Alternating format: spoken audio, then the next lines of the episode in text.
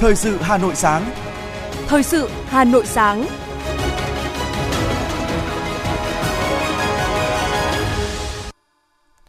Bảo Nhật và Hồng Hạnh xin được đồng hành cùng quý vị thính giả trong 30 phút của chương trình Thời sự sáng nay, thứ năm ngày 22 tháng 12 năm 2022. Những nội dung chính sẽ được đề cập đến trong chương trình hôm nay.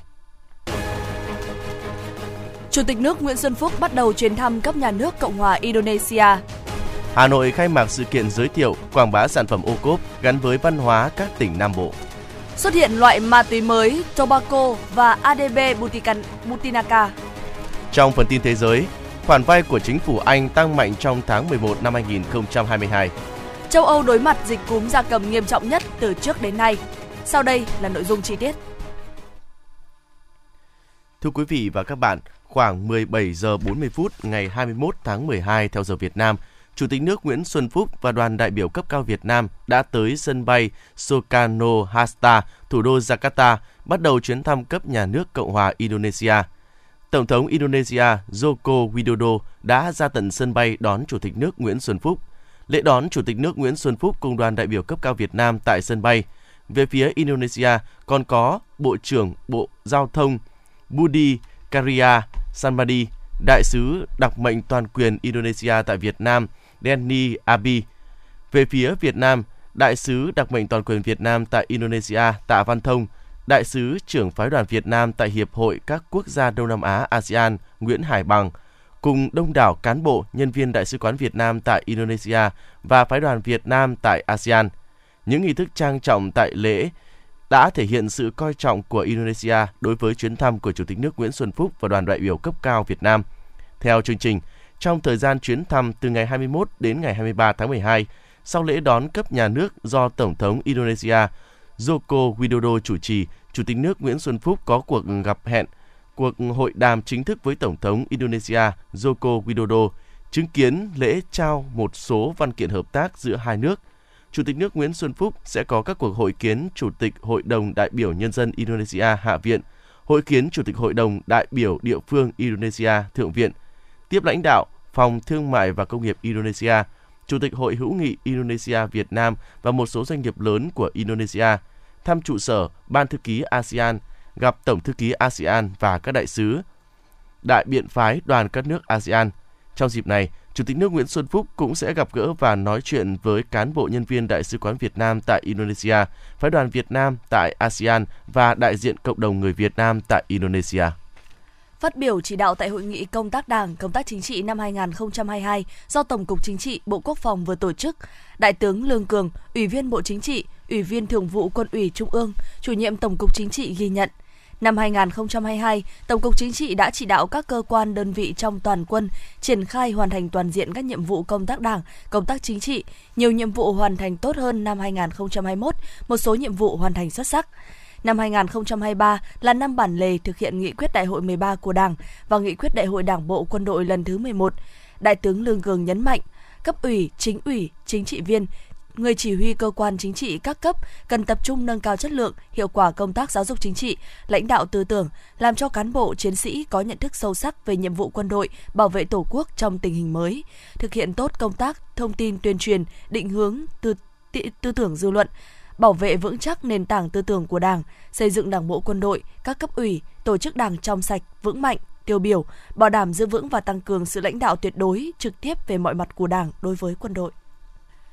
Ban chỉ đạo thi hành án dân sự thành phố Hà Nội vừa tổng kết công tác năm và triển khai nhiệm vụ năm tới. Phó Chủ tịch Thường trực thành phố Lê Hồng Sơn dự và chỉ đạo đánh giá cao các kết quả đạt được của hệ thống thi hành án dân sự, Phó Chủ tịch Thường trực thành phố Lê Hồng Sơn đề nghị rà soát các vướng mắc trong công tác thi hành án dân sự để có các phương án thao gỡ giải quyết, đồng thời rà soát quy chế phối hợp giữa các cục thi hành án dân sự, công an, viện kiểm sát, tòa án nhân dân thành phố, phát động phong trào thi đua để kịp thời khen thưởng đơn vị thực hiện tốt công tác phối hợp,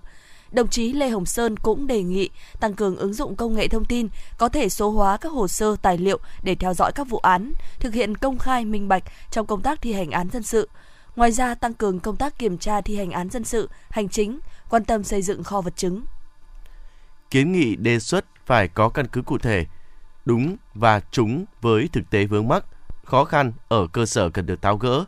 đó là khẳng định của Phó trưởng đoàn đại biểu Quốc hội thành phố Hà Nội Phạm Thị Thanh Mai tại buổi giám sát chuyên đề việc huy động quản lý sử dụng các nguồn lực phục vụ công tác phòng chống dịch COVID-19, việc thực hiện chính sách pháp luật về y tế cơ sở, y tế dự phòng trên địa bàn thị xã Sơn Tây.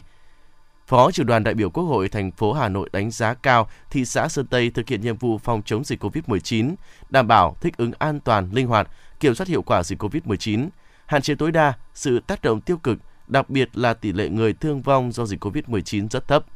Trường đoàn giám sát cũng ghi nhận những kiến nghị, đề xuất của thị xã Sơn Tây liên quan đến giả soát bổ sung luật khám chữa bệnh từ xa, có chính sách thu hút đội ngũ y bác sĩ về tuyến y tế cơ sở công tác, quan tâm cải cách tiền lương cho đội ngũ y bác sĩ, đặc biệt cho lĩnh vực làm công tác y tế dự phòng. Có chính sách đầu tư phát triển các nguồn lực đầu tư cho y tế cơ sở, y tế dự phòng gắn với khoa học công nghệ, tình trạng thiếu thuốc, vật tư, trang thiết bị y tế tại các bệnh viện.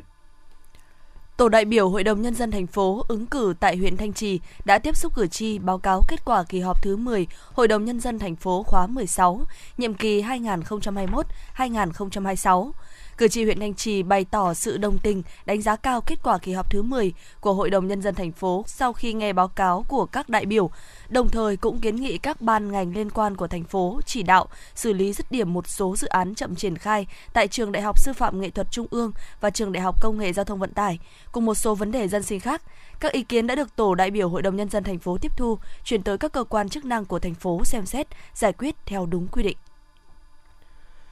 Thưa quý vị và các bạn, những ngày này, lượng khách đến tham quan di tích nhà tù Hỏa Lò dường như đông hơn, bởi đến đây du khách được tham quan triển lãm chuyên đề Tìm lại ký ức, được tái hiện lại những thủ đoạn dã man của chế độ thực dân trong chiến tranh xâm lược nước ta, đồng thời được chứng kiến sự hy sinh lớn lao của các chiến sĩ cách mạng bị địch bắt tù đầy. Gặp lại những nhân chứng đã trải qua những ngày đêm khốc liệt của chiến thắng Điện Biên Phủ trên không năm 1972. 50 năm đã trôi qua, nhân dân Việt Nam vẫn luôn dành tình cảm tốt đẹp cho người dân Mỹ yêu hòa bình, là dịp để người dân Việt Nam thêm tự hào khi đã lập nên một kỳ tích của thế kỷ 20, là dịp để phi công Mỹ nhớ lại một khoảng lặng trong cuộc đời, giúp mỗi người hiểu hơn về sự khốc liệt của chiến tranh để cùng góp sức xây dựng thế giới hòa bình. Nhà tù Hỏa Lò được thực dân Pháp xây dựng những năm 1896 với mục đích giam giữ những người chống chế độ thực dân Thiết kế của nhà tù khá khắc nghiệt như bức tường bằng đá cao 4 mét, dày 0,5 mét, lại còn được gia cố thêm những dây thép gai được kích hoạt điện. Trong khuôn viên của nhà tù, bốn góc chiếu theo bốn hướng đều có những tháp canh để theo dõi và quan sát nhất cử nhất động. Ông Tạ Quốc Bảo, trưởng ban liên lạc chiến sĩ cách mạng tù Hỏa Lò cho biết, những năm 1950, 1953, nhà tù Hỏa Lò chứa gần 2.000 tù binh, các máy chém trong nhà tù hoạt động liên tục được dùng lưu chuyển từ nhà giam này tới nhà giam khác. Đến thăm di tích nhà tù Hỏa Lò, du khách được nghe những câu chuyện thương tâm nhất về các chiến sĩ cộng sản yêu nước. Mặc dù bị bọn giặc tra tấn dã man, bệnh tật ốm đau, nhưng những người chiến sĩ cách mạng trong tù vẫn giữ được ý chí yêu nước, kiên cường, tổ chức học văn hóa, học chính trị, học ngoại ngữ và học đấu tranh hàng ngày để cải thiện chế độ nhà tù và yêu cầu được gửi thư cho gia đình. Nhà tù Hỏa Lò trở thành chiếc nôi rèn luyện, trưởng thành của nhiều nhà cách mạng lớn như Nguyễn Đức Cảnh, Nguyễn Hoàng Tôn, Hoàng Văn Thụ, Ngô Gia Tự, Nguyễn Văn Cử, Trường Trinh, Lê Duẩn. Nhiều người bị giam cầm nhưng vẫn tìm cách vượt ngục để tiếp tục sự nghiệp cách mạng, giải phóng dân tộc. Bà Nguyễn Thị Bích Hiệp, một du khách đến thăm di tích Hỏa Lò, xúc động nói. Tôi ờ, thấy là ở đây nhà tù đã thể hiện được tất cả những cái nỗi khổ của tù nhân. Đến đây cảm động thương lắm. Chiến sĩ cách mạng hy sinh khổ quá, vào tù khổ quá gian khổ. Để cho đất nước ngày nay được như thế này là nhờ các chiến sĩ đã kiên trung hy sinh dũng cảm quá. Tôi cảm động lắm. Ngày nay, nhà tù Hỏa Lò là một trong những địa chỉ đỏ trên địa bàn thủ đô nhằm giáo dục truyền thống cách mạng cho các thế hệ. Ngoài việc tổ chức các cuộc giao lưu với các cơ quan đơn vị, doanh nghiệp, các tổ chức chính trị xã hội, những người có công với nước nhằm tìm hiểu truyền thống lịch sử hào hùng của dân tộc, Ban quản lý di tích còn tổ chức trưng bày theo chủ đề nhân các ngày kỷ niệm lớn của đất nước nhằm phục vụ nhiệm vụ chính trị của thành phố. Bên cạnh đó, Ban quản lý di tích còn kết nối với các địa danh như nhà tù Phú Quốc, Côn Đảo, Sơn La để tổ chức các sự kiện nhằm tri ân những người có công với nước. Trung bình mỗi ngày, có hàng trăm du khách tới tham quan di tích, trong đó có nhiều người là khách quốc tế. Bạn Vũ Lê Thành An tới thăm di tích cho biết. Em cảm thấy tham quan ở đây nó rất là có ý nghĩa, mặc dù là cái này chỉ là một phần nhỏ của nhà tù Hỏa Lò thôi và em cảm thấy là mình cảm nhận được nhiều hơn về lịch sử Việt Nam. Em cũng có biết về việc Mỹ ném bom hồi năm 72 nhưng mà lúc mà xem đến đây xong rồi đọc những cái lời nói, những những cái hình ảnh ở đây thì mình cảm thấy là mình được sống lại trong cái giai đoạn đấy. Mình mới cảm nhận được hồi đấy là cha ông mình vất vả như thế nào. Trong cái hoàn cảnh đấy thì họ vẫn có thể đấu tranh được rất là kiên cường. Kỷ niệm 50 năm chiến thắng Điện Biên Phủ trên không và 76 năm ngày toàn quốc kháng chiến, Ban Quản lý Di tích đã tổ chức các hoạt động trưng bày triển lãm để thu hút khách đến tìm hiểu về tinh thần đấu tranh dũng cảm, kiên cường của cha ông ta. Ông Đặng Văn Biểu, Phó trưởng Ban Quản lý Di tích Nhà tù Hỏa Lò cho biết. Ngoài cái cuộc thi giao lưu tìm hiểu, phối hợp với các ờ, cơ quan ban ngành đoàn thể các trên địa bàn, phối hợp với nhà trường, thì ngoài ra thì mình cũng in một số những ấn phẩm để gọi là khách du lịch người ta tiếp cận được thứ hai nữa tờ gốc và một tuyên truyền trên các thông tin đại chúng là mình tạo điều kiện cho cái việc mà tập huấn và đáp ứng được cái yêu cầu khách tham quan Thăm di tích nhà tù Hỏa Lò, du khách còn được tham gia các hoạt động như dân hương tri ân, báo công, giao lưu, thi tìm hiểu lịch sử nhà tù Hỏa Lò. Nơi đây đã thành địa chỉ đỏ trong việc tuyên truyền giáo dục truyền thống yêu nước cách mạng cho các thế hệ hôm nay và mai sau.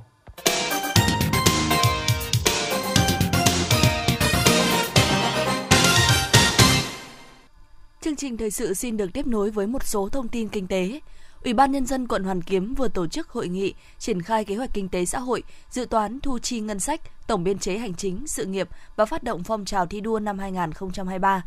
Mục tiêu tổng quát năm 2023 của quận đề ra là tiếp tục thực hiện có hiệu quả chủ đề công tác năm của thành phố, kỷ cương, trách nhiệm, hành động, sáng tạo, phát triển và chủ đề của quận là kỳ cương, an toàn, phát triển – tập trung phục hồi và phát triển kinh tế, đảm bảo an sinh xã hội, phấn đấu hoàn thành xuất sắc toàn diện các chỉ tiêu, nhiệm vụ phát triển kinh tế xã hội năm 2023 quận đề ra các giải pháp cụ thể như nâng cao hiệu quả công tác quản lý thu ngân sách, phát triển nguồn thu bền vững, tạo môi trường kinh doanh thuận lợi cho doanh nghiệp, đẩy mạnh chuyển đổi số trong công tác quản lý thuế, khai thuế, nộp thuế, đẩy nhanh tiến độ các dự án đầu tư xây dựng cơ bản năm 2023, nhất là các dự án trọng điểm quận Bắc Từ Liêm vừa tổ chức giao kế hoạch kinh tế xã hội, thu chi ngân sách và phát động phong trào thi đua hoàn thành xuất sắc nhiệm vụ năm 2023. Năm 2023, Bắc Từ Liêm thực hiện giao 25 chỉ tiêu kế hoạch kinh tế xã hội, trong đó tốc độ tăng trưởng 12,66%, thu ngân sách 3.504 tỷ đồng. Phát huy kết quả tích cực toàn diện năm 2022 hoàn thành và vượt mức 26 chỉ tiêu, nằm trong top các đơn vị dẫn đầu thành phố về thu ngân sách nhà nước – Chủ tịch Ủy ban dân quận Bắc Từ Liêm Lưu Ngọc Hà đề nghị chính quyền các cấp thực hiện tốt chủ đề công tác, kỷ cương, trách nhiệm, hành động, sáng tạo và phát triển, chủ động quyết liệt các giải pháp thực hiện các chỉ tiêu ngay từ ngày đầu tháng, đầu năm, phát huy tinh thần đoàn kết, kỷ cương, sáng tạo. Các phòng ban đơn vị quận Bắc Từ Liêm đã ký giao ước thi đua hoàn thành xuất sắc các chỉ tiêu nhiệm vụ năm 2023. Văn phòng điều phối chương trình xây dựng nông thôn mới thành phố Hà Nội vừa khai mạc sự kiện giới thiệu quảng bá sản phẩm, chương trình mỗi xã một sản phẩm OCOP gắn với văn hóa các tỉnh Nam Bộ. Sự kiện diễn ra tại khu hội trợ triển lãm giao dịch kinh tế và thương mại số 489 Hoàng Quốc Việt Cầu Giấy Hà Nội. Sự kiện này không chỉ trưng bày, giới thiệu các sản phẩm OCOP của thành phố đến với người tiêu dùng, mà còn là dịp để các tỉnh Nam Bộ trưng bày các sản phẩm OCOP của địa phương gắn với văn hóa đặc trưng. Cũng tại sự kiện này, Văn phòng điều phối chương trình xây dựng nông thôn mới thành phố Hà Nội phối hợp với Hội Khoa học Phát triển nông thôn Việt Nam giới thiệu 150 bức ảnh tiêu biểu về thành tựu xây dựng nông thôn mới với của thủ đô với chủ đề Một thoáng nông thôn mới Hà Nội. Sự kiện diễn ra đến ngày 25 tháng 12. Bộ Văn hóa, Thể thao và Du lịch vừa tổ chức lễ tổng kết và trao giải thưởng phát triển văn hóa đọc năm 2022 với sự tham gia của các tập thể cá nhân có nhiều đóng góp trong việc phát triển văn hóa đọc. Căn cứ vào quy chế giải thưởng phát triển văn hóa đọc và thành tích của các tập thể và cá nhân, Hội đồng xét tặng giải thưởng phát triển văn hóa đọc năm 2022 đã quyết định trao 11 giải thưởng tập thể và 14 giải cá nhân cho các đơn vị cá nhân có thành tích xuất sắc trong phát triển văn hóa đọc năm 2022. Việc này nhằm kịp thời tôn vinh các tổ chức cá nhân có những đóng góp nỗ lực cho phát triển văn hóa đọc trong cộng đồng, phát huy hiệu quả vốn tài liệu trong thư viện thông qua việc tổ chức các dịch vụ phục vụ nhu cầu học tập, nghiên cứu của người dân với nhiều cách làm hay, sáng tạo. Nhân dịp này, ban tổ chức trưng bày triển lãm một số hình ảnh hoạt động khuyến đọc của tổ chức cá nhân có đóng góp cho phát triển văn hóa đọc và sản phẩm của các thí sinh đạt giải tại cuộc thi Đại sứ Văn hóa đọc năm 2022. Ban tuyên giáo Trung ương Bộ Thông tin và Truyền thông, Hội xuất bản Việt Nam đã phối hợp tổ chức hội nghị giao ban cơ quan chủ quản nhà xuất bản năm 2022. Hội nghị nhằm đánh giá lại hoạt động của ngành xuất bản trong năm qua, đồng thời đề ra phương hướng nhiệm vụ năm 2023, góp phần thực hiện nghị quyết Đại hội đại biểu toàn quốc lần thứ 13 của Đảng về công tác xuất bản, ra soát quy hoạch ngành xuất bản, in và phát hành theo hướng tinh gọn, chất lượng, hiện đại hóa. Tại hội nghị, nhiều ý kiến cho rằng các cơ quan chủ quản cần tiếp tục nghiên cứu, sắp xếp nhà xuất bản theo hướng tinh gọn, chất lượng, hiện đại, mạnh dạn dừng hoạt động của nhà sản xuất có kết quả kinh doanh thua lỗ, yếu kém, quan tâm đầu tư cho nhà xuất bản trong thực hiện chuyển đổi số, bồi dưỡng, phát triển chất lượng nguồn nhân lực. Sở Văn hóa và Thể thao Hà Nội có tổ chức tập huấn kiến thức tu bổ tôn tạo di tích trên địa bàn Hà Nội năm 2022 cho cán bộ công chức các phòng văn hóa thông tin, lãnh đạo các xã phường thị trấn và cán bộ chuyên trách công tác văn hóa cơ sở, các trưởng ban quản lý di tích trên địa bàn thành phố. Lớp tập huấn được tổ chức nhằm bồi dưỡng, phổ biến các văn bản quy phạm pháp luật về di sản văn hóa, đồng thời là dịp để các địa phương học hỏi, trao đổi kinh nghiệm về công tác bảo tồn di tích, bảo tồn di sản cũng như đưa ra những vấn đề còn bất cập trong công tác quản lý di tích để cùng đề xuất giải pháp tháo gỡ.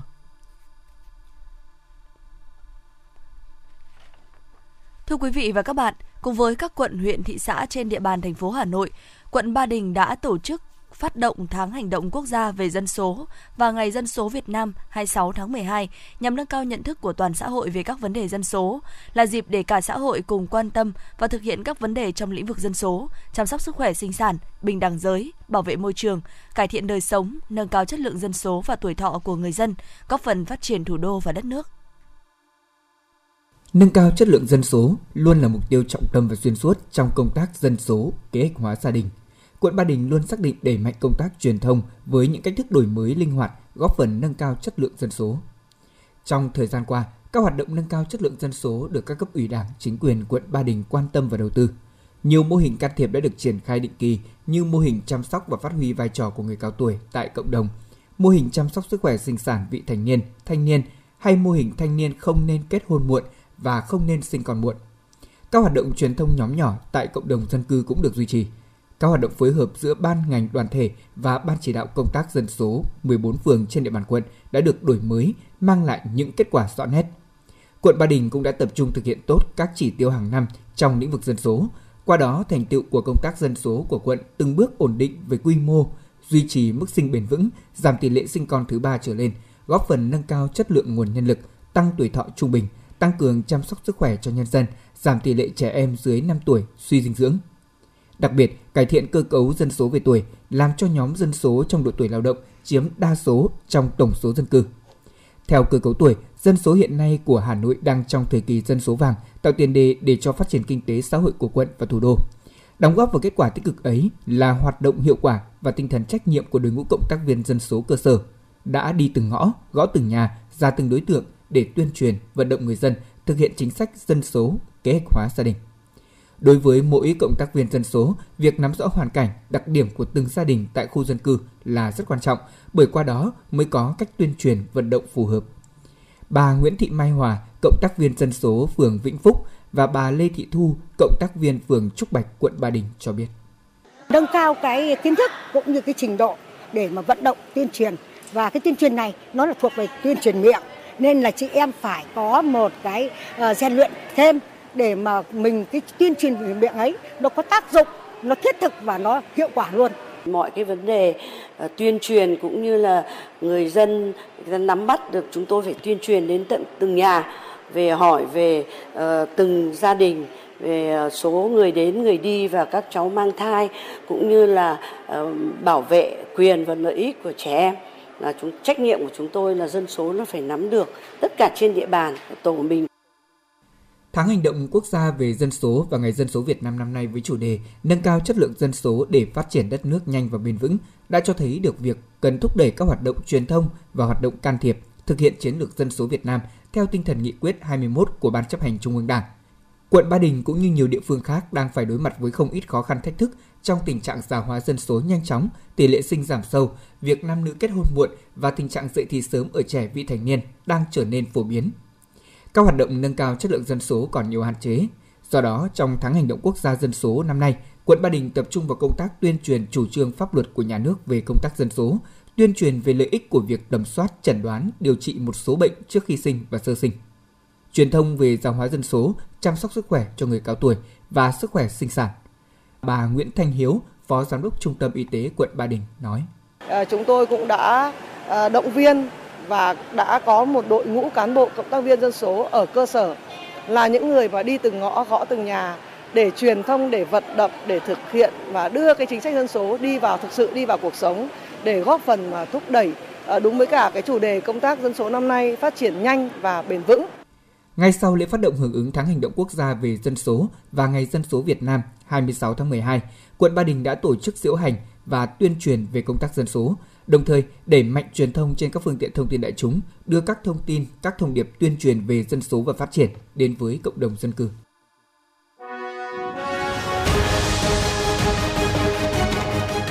FM 90 cập nhật trên mọi cung đường. FM 90 cập nhật trên mọi cung đường.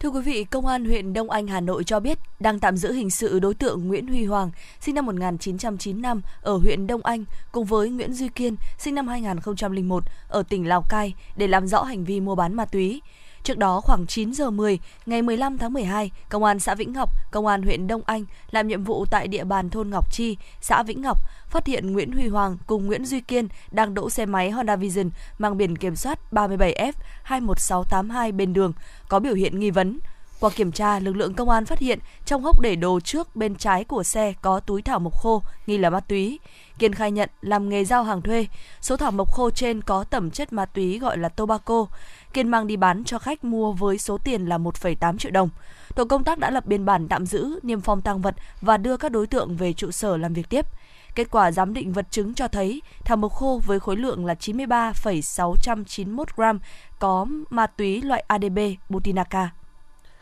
Tiếp theo đó, khoảng 17 giờ ngày 16 tháng 12, tổ công tác công an xã Đông Hội, huyện Đông Anh làm nhiệm vụ tuần tra kiểm soát địa bàn thôn Đông Trù. Đến đoạn đường gần trung cư Aero Windows, đã phát hiện ba thanh niên đang uống nước tại quán trà đá ven đường có biểu hiện nghi vấn. Khi thấy lực lượng chức năng, một người bỏ chạy, hai thanh niên còn lại được làm rõ là Nguyễn Việt Trung sinh năm 1997, Phạm Ngọc Tấn sinh năm 1987 cùng ở huyện Đông Anh. Trên mặt bàn uống nước, nơi Trung và Tấn đang ngồi có nhiều thuốc lá điện tử cùng với các túi chứa sợi thảo mộc. Đấu tranh tại chỗ, Nguyễn Việt Trung khai nhận các điếu thuốc lá điện tử, các sợi thảo mộc màu vàng có tẩm tinh dầu CBD đều là của Trung, được mang đến quán nước để bán kiếm lời. Tổ công tác đã tiến hành lập biên bản tạm giữ, niêm phong vật chứng. Phòng kỹ thuật hình sự công an thành phố Hà Nội sơ bộ kết luận toàn bộ số thảo mộc trên có tổng trọng lượng gần 13 gram, đều là ma túy ADB Buticana. Quá trình điều tra đến nay có đủ cơ sở kết luận Nguyễn Việt Trung có hành vi mua bán trái phép chất ma túy. Công an huyện Đông Anh cho biết những loại ma túy trên nghị trang ở trong thuốc lá điện tử và thảo mộc mới xuất hiện trên địa bàn, người dân cần biết thông tin để phòng tránh.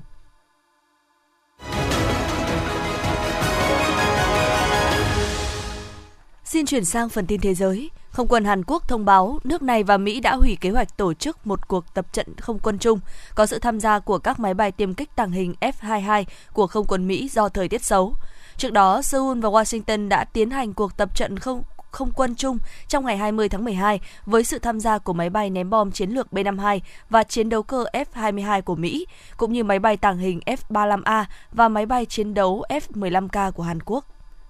Ngân hàng Thế giới đã thông qua gói cứu trợ mới trị giá 610 triệu đô la Mỹ cho Ukraine. Mục đích của gói cứu trợ này là nhằm duy trì những dịch vụ thiết yếu và hỗ trợ các cơ quan y tế của Ukraine trong bối cảnh chiến sự vẫn tiếp diễn. Trong tháng 11 năm 2022, khoản vay của chính phủ Anh đã tăng mạnh do tác động của tỷ lệ lạm phát cao và gói hỗ trợ tài chính của chính phủ cho người tiêu dùng và doanh nghiệp đang gặp khó khăn.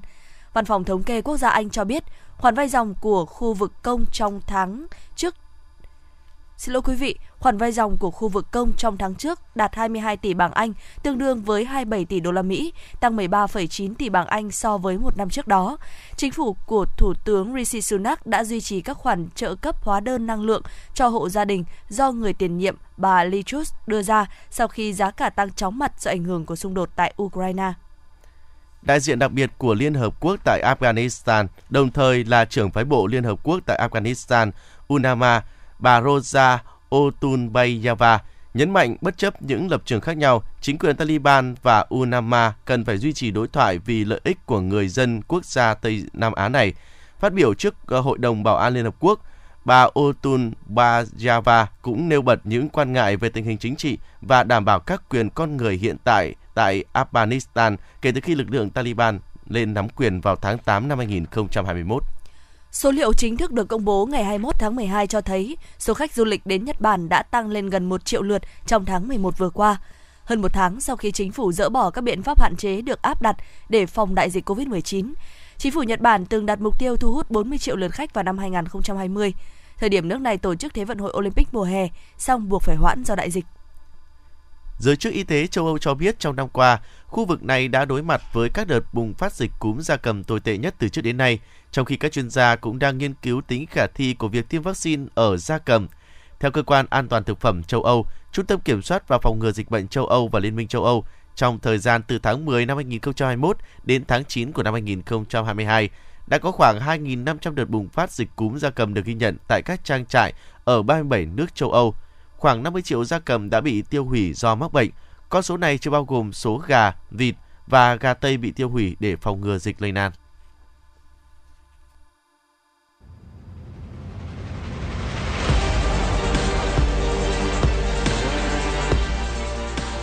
Bản tin thể thao Bản tin thể thao